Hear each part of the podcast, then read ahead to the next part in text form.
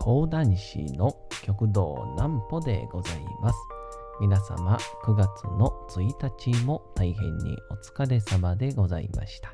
お休みの準備をされる方、もう寝るよという方、そんな方々の寝るおともに寝落ちをしていただこうという講談師、極道南歩の南歩ちゃんのおやすみラジオ。このラジオは毎週月曜日から金曜日の21時から音声アプリサウンドクラウド、Spotify、Amazon Music、Podcast にて配信をされております。そして皆様からのお便りもお待ちしております。お便りは極道南歩公式ホームページのおやすみラジオ特設ページから送ることができます。内容は何でも結構です。ねえねえ聞いてよなんぽちゃんから始まる皆様の日々の出来事や思っていることなどを送ってください。ご希望の方にはなんぽちゃんグッズプレゼントいたしますので、住所、お名前お忘れなくと。えー、いうことで、えー、9月に入りましたね。いよいよ。で、なんか今日から、えー明日か、木曜日から、またちょっと雨が続くみたいなんですけど、で、ちょっと寒くというか涼しくなって、またまた暑くなるらしいので、皆さん夏服は、えー、しまわないようにという感じなんですけど、あのとうとうですね、朝の筋トレの、えー、筋肉痛が来まして、で、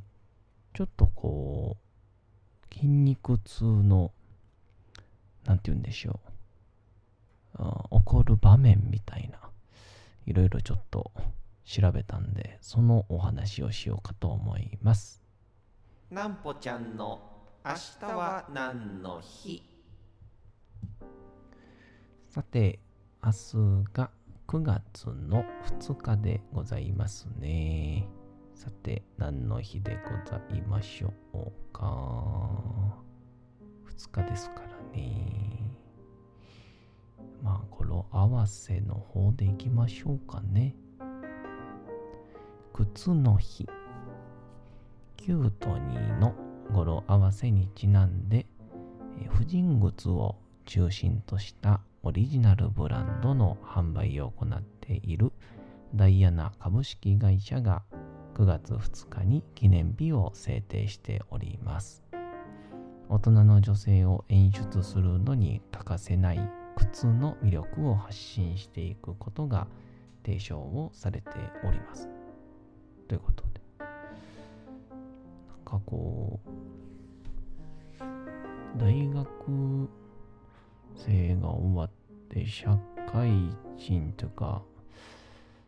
吉本の芸人になって、そこぐらいですかね。あの、スタン・スミスっていう、まあ、あの、アディダスのスニーカーを買いまして、で、それが、あの非常にお気に入りだというか、まあ、それしか靴を持ってなかったんで、まあ、雨の日、晴れの日、まあ、毎日履いていたらですね、あのー、なんかちょっと、なんかちょっとこう、匂うなぁと思い始めて、で、まあ、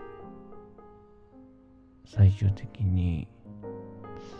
もしかしたら臭いかもと思って、当時、まあその吉本でも同期だった。ネイチャーバーガーの笹本くんに、ちょっと、匂ってみてくれるっていうので、匂わしたところ、軽くゲロを吐くっていうですね、えー、それ以来ですね、あの、靴っていうのは、変えて履かないといけないってことを覚えまして、なのでそっからはですね、2足 ,2 足の靴を、えー、交代番号に履くっていう、毎日交代番号にっていうので、履くようになってからですかね、えー、非常に靴が長持ちするようになりました。やっぱ湿気を取らないといけないみたいですね、靴っていうのは。はい。まあそんなんで、皆さん、靴は2もしくは3をループさせてみてはいかがでしょうか。えー、毎朝朝5時6時にジムに行くようになりましてで筋トレというかまあどっちかというとまあ眠気覚ましに筋トレしてるようなイメージなんですけどでまあ順当に筋肉痛がちゃんと訪れてまして。で結構痛いんですよね。まああのなんか筋肉痛ってこう筋トレの時だけに、え、起こると思いきや、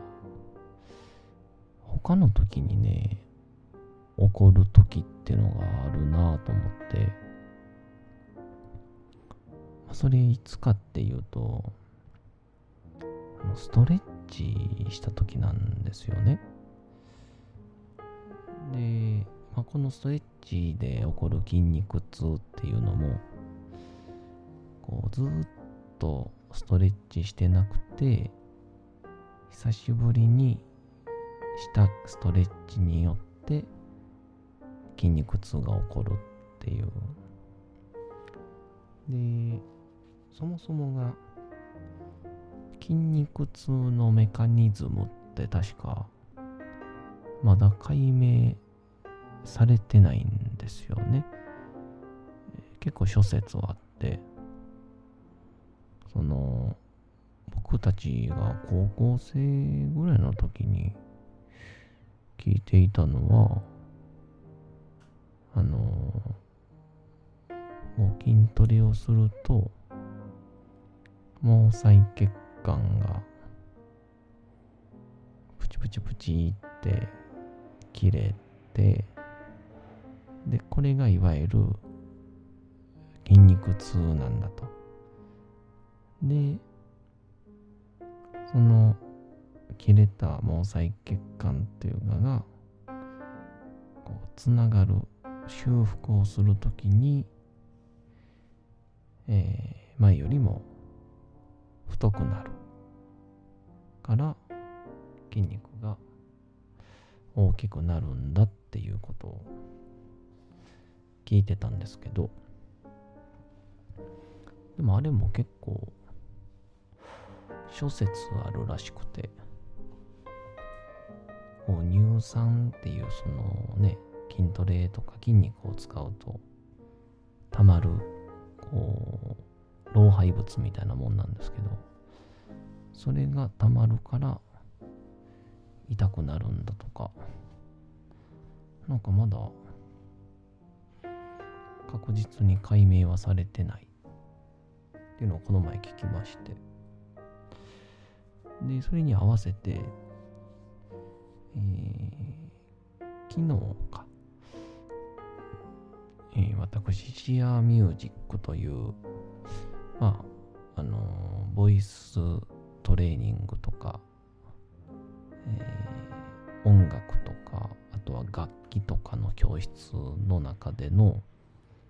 話し方教室っていうところで、えーまあ、講師をしてるんですね。ま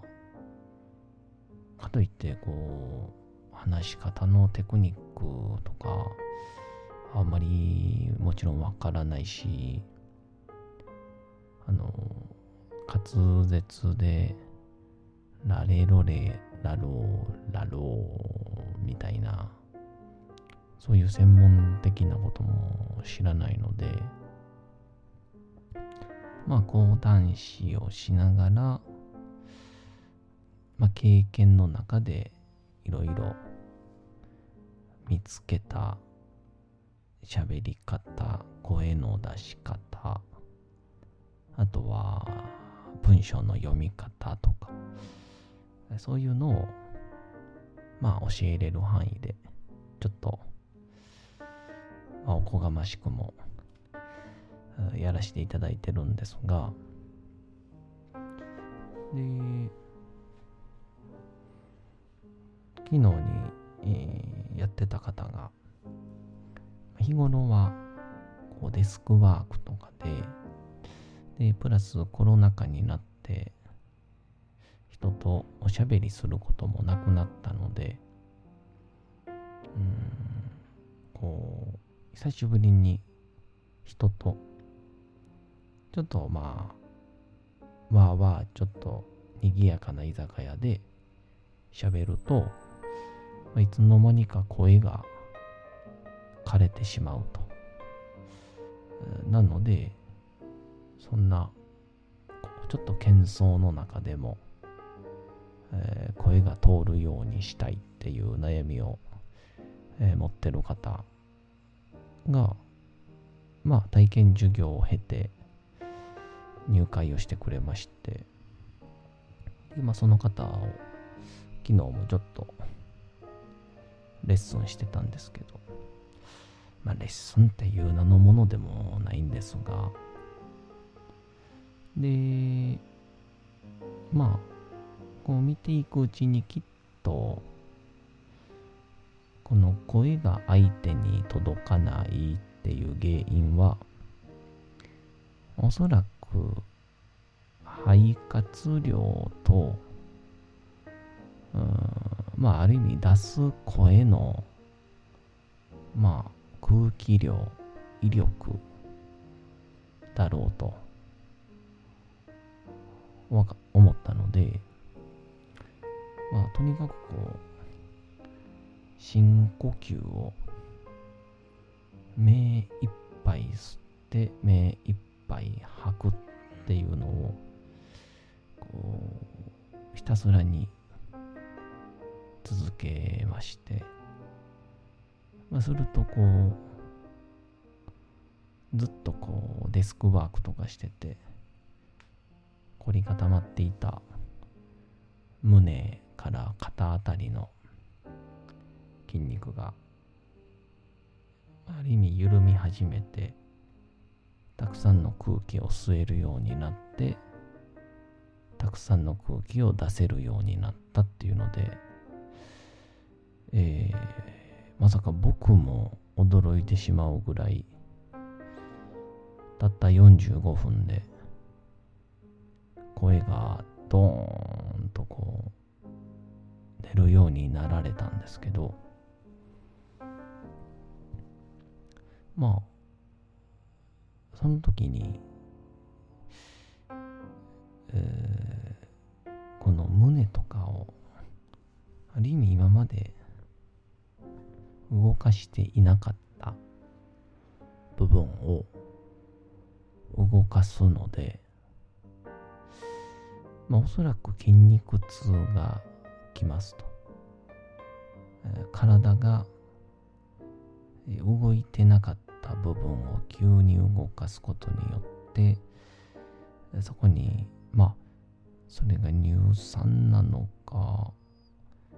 毛細血管の切れるっていうやつなのか分かりませんけど、えー、多分痛みが走るから筋肉痛になるからそれをに懲りずに深呼吸してくださいねみたいな話をして昨日は終わったんですけど、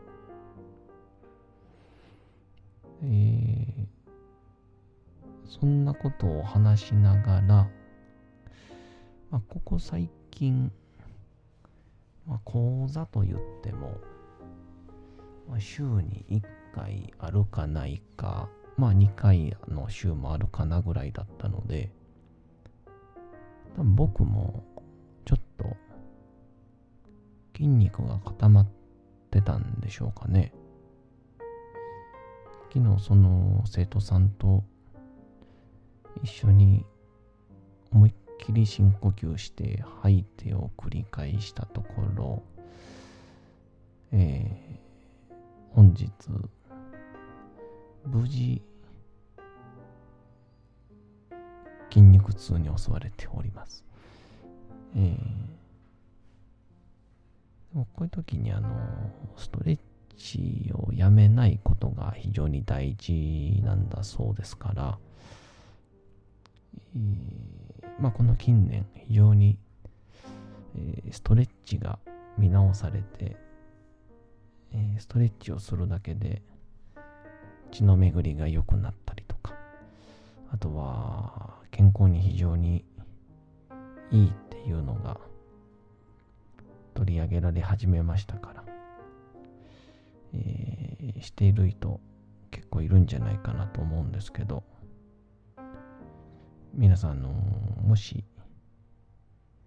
やった場合は、えー、がっつり痛みが走ると思うんですけど。それは体が。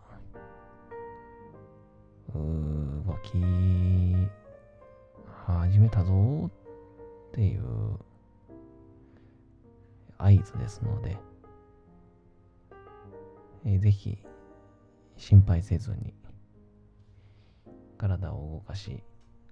続けていただけたらなと思います。まあ、あと、僕が、一応筋トレで今、一番やっているのが、スクワットなんですけど、体の一番大きな筋肉量があるのって、えー、太もももしくは肩の筋肉らしいので、えー、あとはお尻か。そこを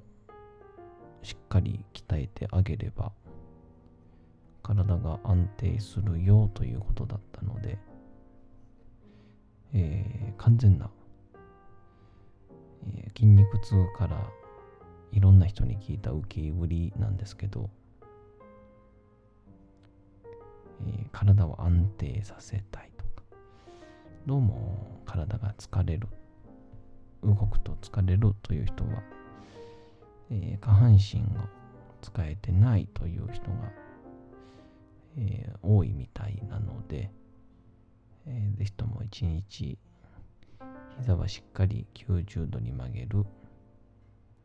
スクワットをやっていただけたらなと。まあ、10回3セット、20回3セット、30回3セット、どれでもいいんですけど、僕結構筋肉ないんですけど、30回3セットでも結構いけたりしますんで、えー、ぜひともやってみてください。さあ、3ヶ月ぐらい続けたら、筋肉ついてきますかね。どうぞどうぞ皆さん、僕の胸板が熱くなるのをこうご期待。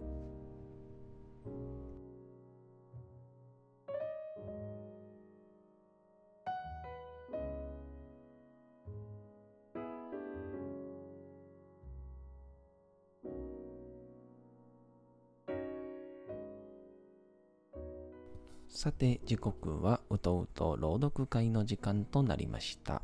皆様小さい頃眠れなかった時にお父さんお母さんおじいちゃんおばあちゃんお世話になっている方に本を読んでもらった思いではないでしょうか。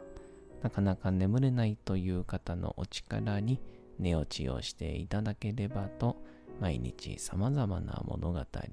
小説をお届けしております。本日もお読みいたしますのはチャップリン自伝若き日々でございます。昨日ちょっと家に桂染助師匠来られてて染助師匠もチャップリンが好きでこの自伝を読んだことあるわって、えー、おっしゃってました、えー、ぜひとも皆さんももし、えー、読んでいただけたらと思いますんで、えー、ぜひとも本日もお楽しみください。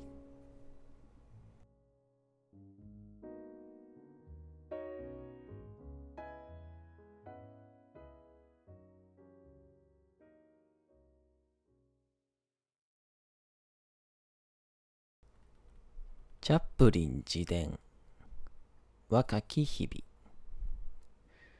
々。ルイーズは父を愛していた。それは幼かった私にもあの晩暖炉の横に立った彼女が父を見る目つきでよくわかった。その目つきには父に自分の気持ちをなおざりにされたことに戸惑い傷ついている様子がありありと現れていた。そして父も彼女のことを愛していたのだと思う。そう思わせられることは何度もあった。ルイーズにとても優しくチャーミングな姿を見せることがあり、そんな時には彼女にお休みのキスをしてから劇場に出かけた。日曜日の朝には、前の晩に飲んでいなかった場合だが、家族と一緒に朝食をとり、劇場で他の演目をやっている芸人の話などをルイーズに聞かせるのであった。家族全員がそうした話に夢中になり、私は父の一挙一動すべてを吸収しようとして、いつもその姿を鷹のように追っていた。みこしが向いて頭にタオルをターバンのように巻きつけ、ジンはトルコのルバーブ王なるぞなどと呼ばわって、幼い息子を追いかけ回す姿を見たこともある。父は夜8時頃にポートワインに生卵を6個割り入れたものを一気に飲み干してから劇場に出かけていた。固形の食べ物はほとんど取らず、それだけで日々体を養っていた。家にはめったに帰らず、たまに帰ったとしても、それは酔いを覚ますためだった。ある日、ルイーズのところに、児童虐待防止協会のメンバーがやってきて、ルイーズをカンカンに怒らせたことがある。彼らがやってきた理由は、午前3時にシドニーと私が夜景の焚き火の横で寝ているところを警察に発見され、警察から同協議会に連絡が行ったためだった。それはルイーズが私たちを締め出した晩のことで、警察は彼女にドアを開けさせて、私たちを中に入れたのである。ところがその数日後、父が地方巡業に出かけている間に、ルイーズは私たちの母が精神病院から退院したという手紙を受け取った。そしてその翌日から翌々日に家主のおばさんが階段を上がってきた。表玄関にシドニーとチャーリーに会いに来た女性がいるという。あんたたちの母さんだろとルイーズが言った。一瞬私たちは何のことだか理解できなかったが、次の瞬間、シドニーは階段を駆け下りて、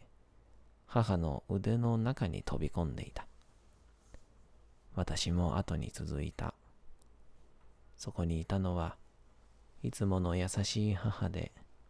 笑みを浮かべて、私たちを抱き留めてくれた。ルイーズと母は互いに顔を合わせるのが気まずかったので、シドニーと私が荷物をまとめる間、母は表玄関で待っていた。二人の女性の間には怒りも嫌悪感もなかった。実のところ、ルイーズの態度はとても立派で、別れの挨拶をするときに、シドニーに対してさえ、丁重に振る舞ったのである。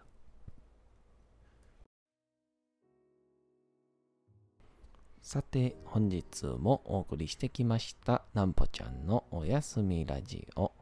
というわけでございまして、9月の1日も大変にお疲れ様でございました。明日も皆さん、街のどこかでともどもに頑張って夜にまたお会いをいたしましょう。なんぽちゃんの